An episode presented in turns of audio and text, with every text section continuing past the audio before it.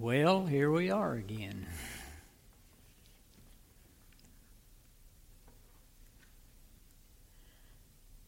I'm kind of like Cade. I didn't have much notice about tonight. I found out when I got to services this morning. And of course, I couldn't do any studying or thinking about it till after 10:30 because of this class in here. But I usually get a thought in mind and then I build on it all day. And that's kind of how my comments tonight will be. They won't be anything spectacular. They won't be anything to win any medals, but maybe they'll help us understand more about what God has done for us. The song we just sang, Amazing Grace, is probably one of the most popular songs in America because it says so much. But there's another song. It's not in this book, I know. It may be, I don't remember. It was in our last book. And that name of that song is called Who Am I? And the theme of the song is Who am I that he would bleed and die for?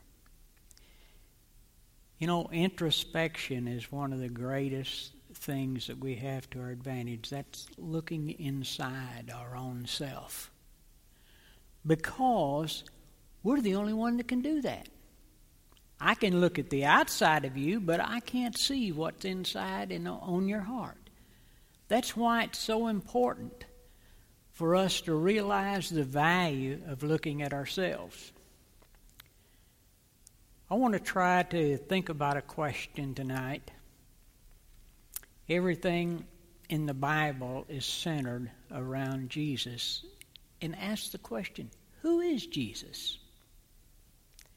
You know, and it's one of those questions that I guess it depends on who you are, who Jesus is, and what he means to you. He's different things to different people depending on the circumstances. In the very beginning, the Bible says in Genesis 1 1, in the beginning, God created the heavens and the earth.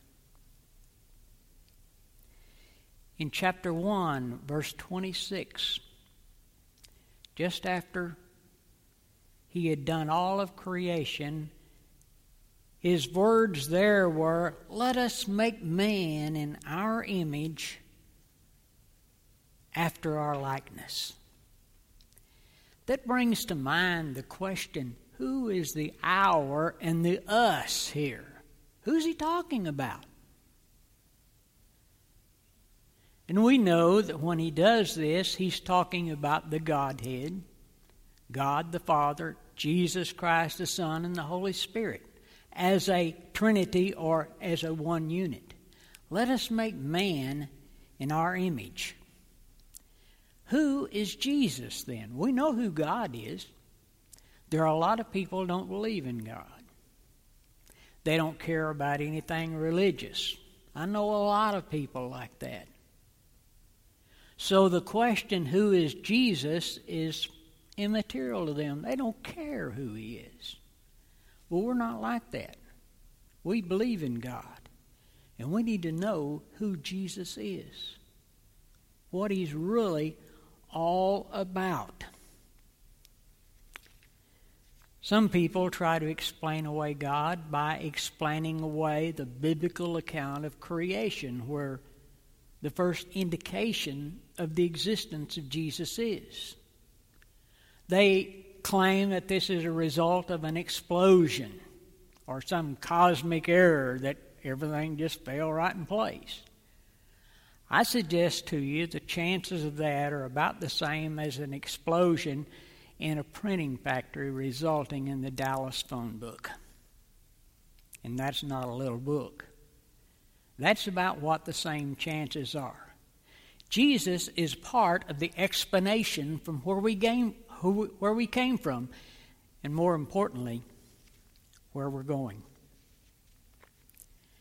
Adam and Eve, after they'd been created, they were in the gardens, as Here's a garden, you got it made. As I mentioned this morning, our class, everything on a silver platter. You didn't have to till the ground, you didn't have to work, you didn't have to do anything. Just be there, and God would take care of you. And of course, they didn't listen to God, they were smarter than God. Kind of like the little old portable sign out by the road this guy put up, and he said, Almost new encyclopedia for sale, rarely used. Teenage son knows it all. And that's the way Adam and Eve were. They knew it all. The serpent came to Eve and says, What, what are you doing here? He says, Well, I'm just hanging out here in the garden, every place except this one tree over here. He says, We can't eat of that. The devil says, Why, you ought to know better than that. He knows he don't want you eating of that because as soon as you do, you're going to be smart as he is. Your eyes will be open. Boy, you'll see things you hadn't seen before. So she fell for the line and was deceived. And Adam knew what it was because he's the one that given the instruction to Eve, passed it down from God. God told him, This tree here, hands off. Can't touch it, can't eat it. It's pretty to look at, but that's all you can do with it. And he was deceived too. In Genesis 3:15, we find the very first specific mention of Jesus when it prophesies what's going to happen in relation to him in 3:15. Let's turn to that and look at it. And I will put enmity between thee and the woman, and between thy seed and her seed. It shall bruise thy head, and thou shalt bruise his heel. The first reference to Jesus, he says, because of this woman that you led astray, this person that you led astray, he said, Jesus is going to step in. Now, this is a vague philosophy, but we all know it's there. He's telling us who Jesus is. He's going to be the one to make man right with God again. And the good Lord knows we need that badly. This is the greatest question of all time Who is Jesus? But if you don't care, it doesn't matter. That's like the question, What must I do to be saved? If you don't want to be saved, it doesn't matter. It's irrelevant. But Jesus is important to us because we have an attraction, an attachment to him. You know, there is, if you try to define Jesus who he is, boy, there are jillions of ways you could do it. He's this, he's this, he's this, he's this. Yes, he is. But the most important thing that we need to realize is, first of all, he's God. That's the number one thing. Everything that happens involving God involves Jesus. He said, Let us make man in our image and in our likeness. Jesus is there. Jesus is there in Genesis 3:15. Jesus is there also in one popular verse. This was the verse, is the verse or the chapter, part of the old law, that the Ethiopian eunuch was reading when Philip came and pulled his chariot up beside him. He was reading from Isaiah, the 53rd chapter. What happened to Jesus? And Philip asked him, What? Do you know what this means? He said, How can I know except someone explain it to him? The Bible said this he began at the same verse and preached to him Jesus. That was Jesus. It talks about how he was treated. These are characteristics or things about Jesus that we all understand. He was despised and rejected of men. Who is Jesus? First of all, Jesus is the Messiah. Now, the word Messiah is not a word we use very often. The Messiah is a word that was related to the Old Testament law. There were prophecies about the Messiah, the coming Jesus, the coming Son of God. Yet when Jesus got here, just like Isaiah described, they rejected him. They didn't accept him. There are still people today who do not accept Jesus. They believe that he exists, but that's as far as it goes. The Bible says, whoopee, the devils do that much. They believe in the existence of God. They believe in the existence of the devil, of, of Jesus, but they don't do anything about it. Jesus was prophesied about in the Old Testament, scripture after scripture after scripture, pointing to Jesus. He was promised in the Old Testament, pointing to Jesus. When he got here, they didn't recognize him. Why? Because they had a preconceived idea of what this Jesus was going to be, and he didn't match it. God's idea was a little bit different of what he should be than what the people's idea was, so they said, ah, this can't be him. He's referred to in a lot of things. One thing is the king of the Jews. That's where he, how he's referred to in the time where he was crucified. They said, Don't you claim to be the king of the Jews? Pilate did, and he says, You said it. He didn't go into a lot of detail, he just says, You said it. They even placed a crown to represent his kingdom on his head. They put a sign on the cross when they destroyed him. It says, King of the Jews. But so many people, even today, still reject him. The greatest thing that we can see about this situation is when John the Baptist was preaching and baptizing in the Jordan River. One day Jesus approached him what did John the Baptist say? The Lamb of God. The phrase the Lamb of God encompasses a lot. Not only was he a representative of God, but he, but he was the lamb that was going to be sacrificed for you and me. That's who Jesus is. This is the Lamb of God. Even when he's preaching, he says, You know, you guys think I'm great, but he said, There's one coming after me. I'm not even fit to tie his shoes. And when Jesus came, they didn't recognize him. They were looking for something else. That's why we have to be careful in our life to make sure who is Jesus? Who is he to me? That's what's really important. Doesn't mean who he is to everybody else, but who is he to me? That's what's vitally important. He was the sacrificial lamb that was sent from God, who became human, a part of God, so that you and I could be saved. And that was for one reason. That reason is recorded in probably the most popular verse in the Bible. What do you think it is? John 3:16. Every little kid from the time they're in early parts of their Bible training, they learn John 3:16. You see it on roadsides driving down the highway. But I guess when we see that, it means different things to different people. For God so loved the world that he gave his only begotten Son, that whosoever believeth in him should not perish, but have everlasting life.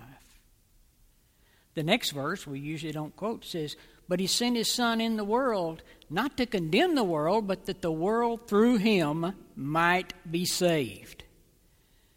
One thing I always stress when I talk about Jesus, when I talk about God, God's number one purpose, regardless of what the circumstances are, God's number one desire, regardless of situation, is that all mankind be saved.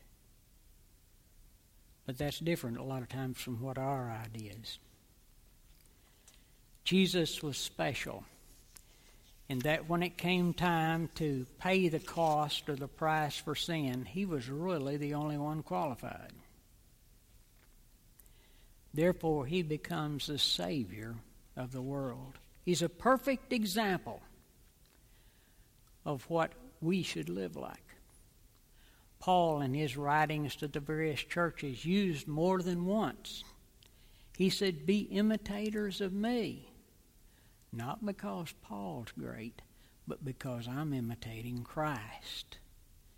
Jesus as the Savior of the world. Paul, when he was writing, said, I determined not to know anything among you except Jesus Christ and Him crucified. That's what all the generations of life need to focus on. Jesus Christ is all that matters. But we've got to know who He is, what He means to us.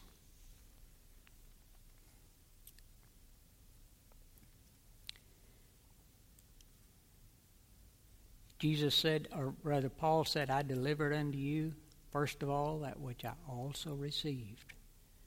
How that Jesus Christ was crucified, He died, he was buried. And the most important thing about it is he was raised from the dead. I don't know anyone else who meets that criteria.